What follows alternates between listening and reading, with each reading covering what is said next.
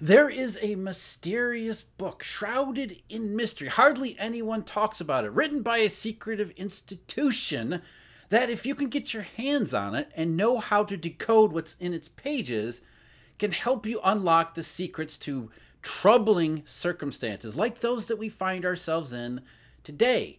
And the history behind this mysterious book is itself shrouded in mystery and for very good reason, as we'll see in today's video.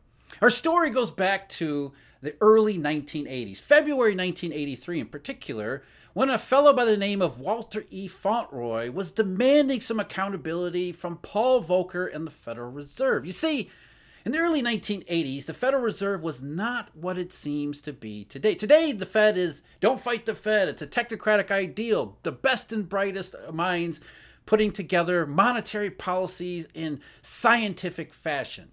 That's not what the Federal Reserve was in the early 1980s. That's not what the Federal Reserve is today, as we'll see in this video too. Instead, the Fed was a joke. People were fed up with the Fed, including Mr. Fauntroy, who was not just some guy, he was a congressman. Not just some congressman, he happened to also be the chairman of the House subcommittee, on domestic monetary policy. So, oversight over the central bank. And Fauntroy was relatively highly upset with the conduct of the central bank during the 1970s great inflation. Because it wasn't just 17 years of inflation it was also several recessions four of them up until 1982 and 1983 and the last two of them in 1980 81 82 were especially severe. So Fauntroy wanted the Fed to start coming clean, the secretive institution that did all of its, its stuff behind closed wall or cl- closed doors, closed walls too, for that matter. They did not want to share how they did what they did because of how bad they did what they did.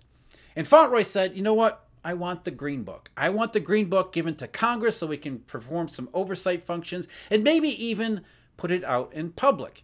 And he sent a letter in February 1983 demanding that Chairman Volcker pull hand over the Green Book. Now, the Green Book is something the Fed did not want to turn over because it had all of its econometric models, all of its projections made from those models, and the Green Book had performed really badly. So Volcker knew he wasn't going to give the Green Book to Fauntroy. Instead, he said, I'll give you something else. I'll give you something else that that tells you everything that you want to know about the Federal Reserve. What he didn't say was exactly why that was true.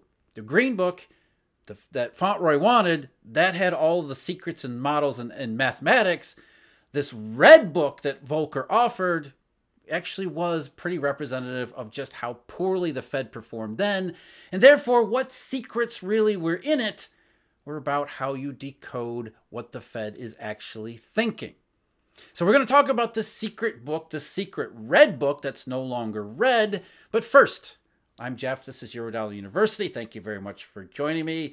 Eurodollar University has research subscriptions available. I do a daily deep dive analysis where we dive deep into all of these topics and not just these books, not just the Federal Reserve, but really money and macro and how those two things go together. And they deserve a deep dive because there's a lot there, a lot there that people don't know a history, a way that things work, how to interpret markets and curves and all of those things. So we dive deep into it, and the research subscriptions are available for you at our website, eurodollar.university.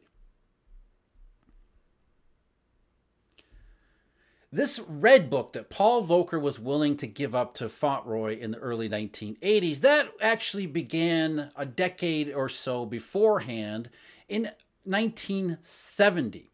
In 1970, the Federal Reserve chairman was Arthur Burns, the inflation guy as he's known at the Fed. And Arthur Burns was sick of listening to the other Fed presidents drone on at every FOMC meeting about their reports on conditions in their own district. So he had this genius idea, and it was his lone genius idea, trust me. He had this genius idea that to save policymakers time from having to listen to these oral presentations, he would just have them compiled into a book. And they gave it a red cover and called it the Red Book. And this tradition came out of essential basic necessity Because in the early days of the Federal Reserve, there weren't economic statistics, certainly not those that we have developed, certainly not the extent that we've had that we have at our fingertips in today's world. Instead, you think back to the 1910s and 20s and 30s, not that it did the Fed any good, because again, it was a joke for most of its history. But think back to the 1920s. How would you conduct monetary policy? There's no GDP.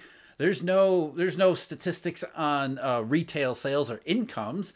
Essentially, you have you have the ability to use your branch presidents and your branch staff to go into the community, to go into the economy, to talk to people on the ground and compile stories and anecdotes about what you think is actually going on.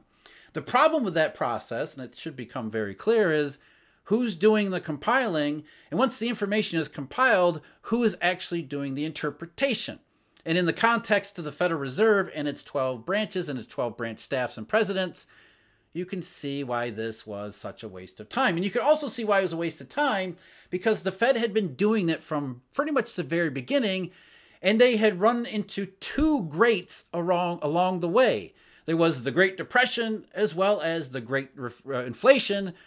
Not exactly the sort of history that would speak very highly of this tradition, this oral tradition of oral reports at the FOMC meeting. So Arthur Burns said, hey, we're under this inflationary period. These reports don't seem to be doing anything, but we still need to do it anyway. It's part of the tradition, it's part of our rules, it's part of our guidelines. So let's put it into this red book. And the funny thing is, they really didn't talk about it all that much.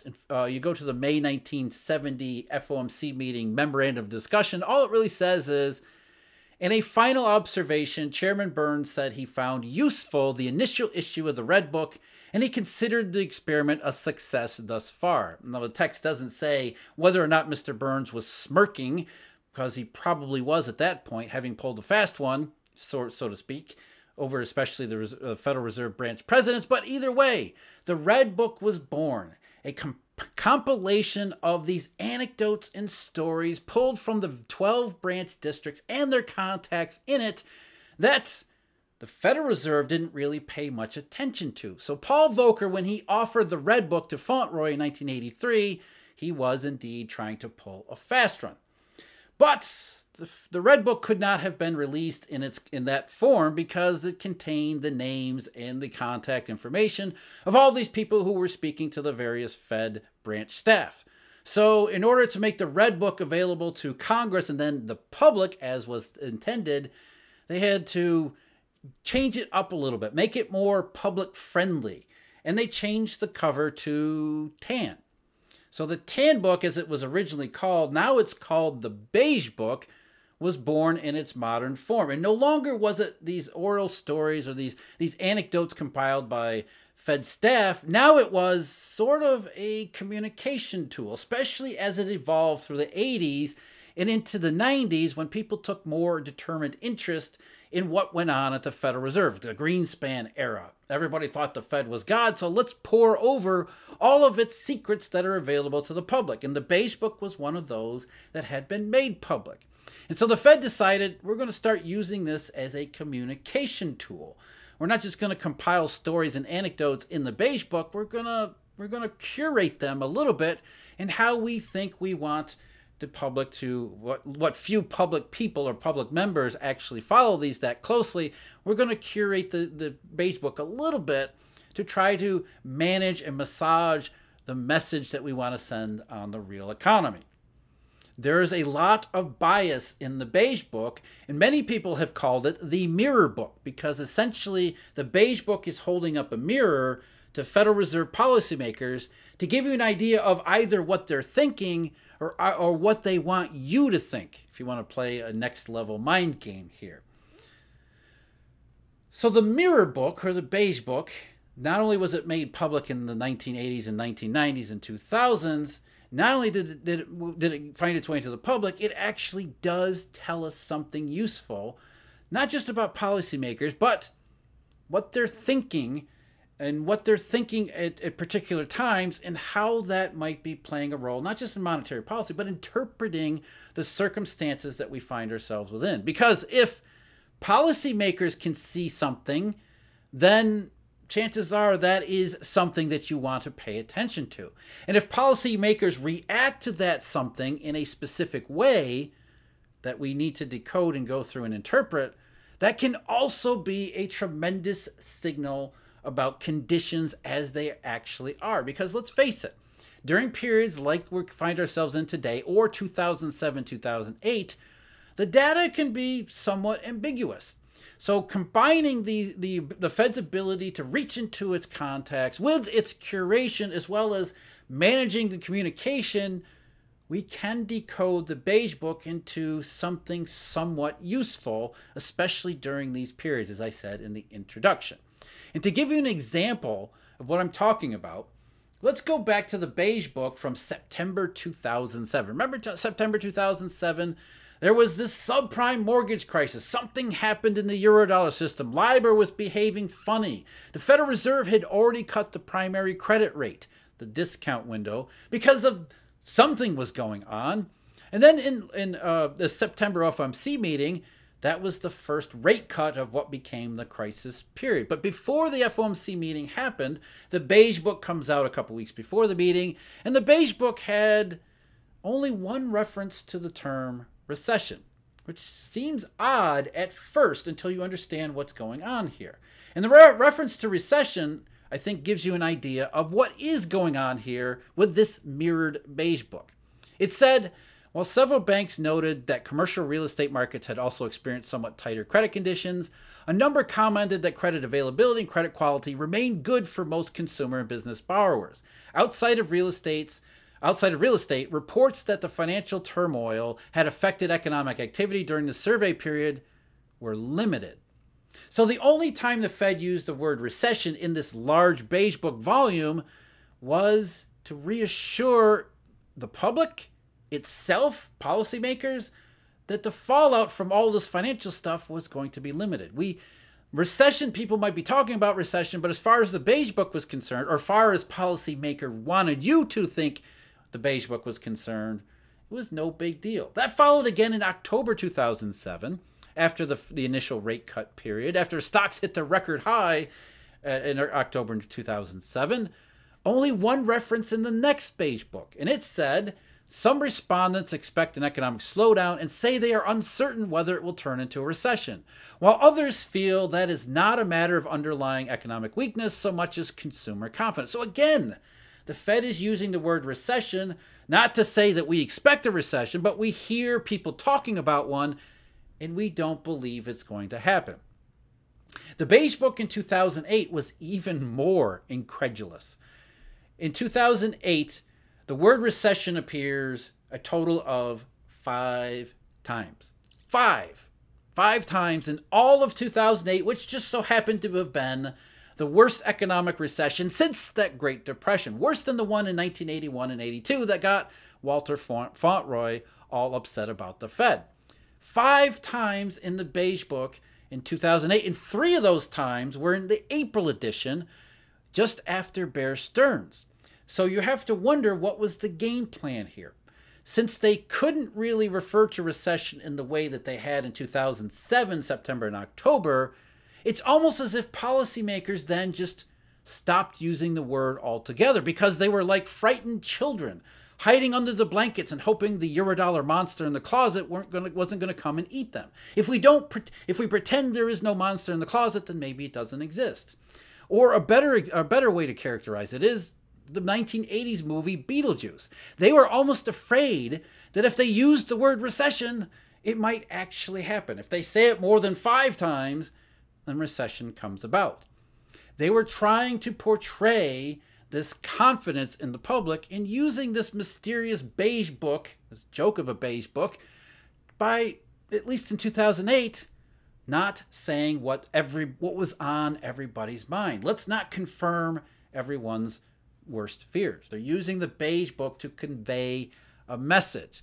And when you look through its how it's used and what words are used and what how how many times they're used as sort of a rough proxy of what that message should be, you can also tell what it is that they're really afraid of. We don't want to say recession because everybody's talking about recession and we're actually somewhat afraid of one. Fast forward to 2023. Let's go back to the word recession. Recession was used, the term showed up five times in March, back when there was a banking crisis, four times in April, nine times in May. That's six, seven, eight, nine. I can do fingers. Nine times in May, only three times in July. And then this latest beige book, which came out this week, 15 times. 15 times in just one beige book, which is clearly a different strategy than in 2007 and 2008. But it's different than 2008, but we're adopting some of the 2000 strategy and multiplying it. I'll give you an example here. In the September 2000 September 2023 beige book, here's two mentions of recession in the same passage. Despite the uptick, uh, uptick, sentiment weakened as expressed by one contact who said, The chatter is things are slowing down. We are just not seeing it or experiencing a recession. Large firms with extensive linkages to the broader economy also noted steady activity and no signs of recession. And one more. On balance, firms continue to expect slight growth over the next six months, weaker than the norm for an expansionary period. Sentiment is divided. A few contacts stated their sectors were in a recession. However, most expressed that there were no signs of recession, and many more were optimistic for a soft landing. So you can see what the Fed is doing here. Unlike in 2008, where they just if we don't mention recession, maybe it won't happen. Now they're attempting to confront it head on. But just like September and October 2007, what they're saying is we're going to use the word recession, but we're going to try to discredit it at every instance. People are talking about recession, but we're going to show you that our contacts say that they don't see one. The question is are they just trying to fool the public and lull the public into sleep, into thinking that we've got this recession stuff covered in a way we didn't 15 years ago? Or are they actually trying to talk themselves into the same thing? Are they rationalizing recession risks from their own contacts? Because people are talking about recession, and now the Fed is talking about recession, and it's Beige Book. And it reminds us of Shakespeare's Macbeth and Queen Gertrude who was protesting a little bit too much. Is the Fed protesting the recession talk a little too much in September 2023? So we have this mysterious beige book that used to be red and was tanned for a little while that was born, uh, became public, and was born out of continuous failure and the Fed trying to put a, a, a the using it to put the most positive face that they possibly can on the current circumstances. And as those circumstances become more and more questionable, the more blatant and transparent the operation becomes. So, in September 2023, the Fed wants you to know no recession risk, which tells you that the recession risk must be incredibly high. Why is deflation and recession such a big risk? Find out at the video link below me. As always, I thank you very much for joining me. Huge thank you, Eurodollar University subscribers, as well as all our Eurodollar University members. And until next time, take care.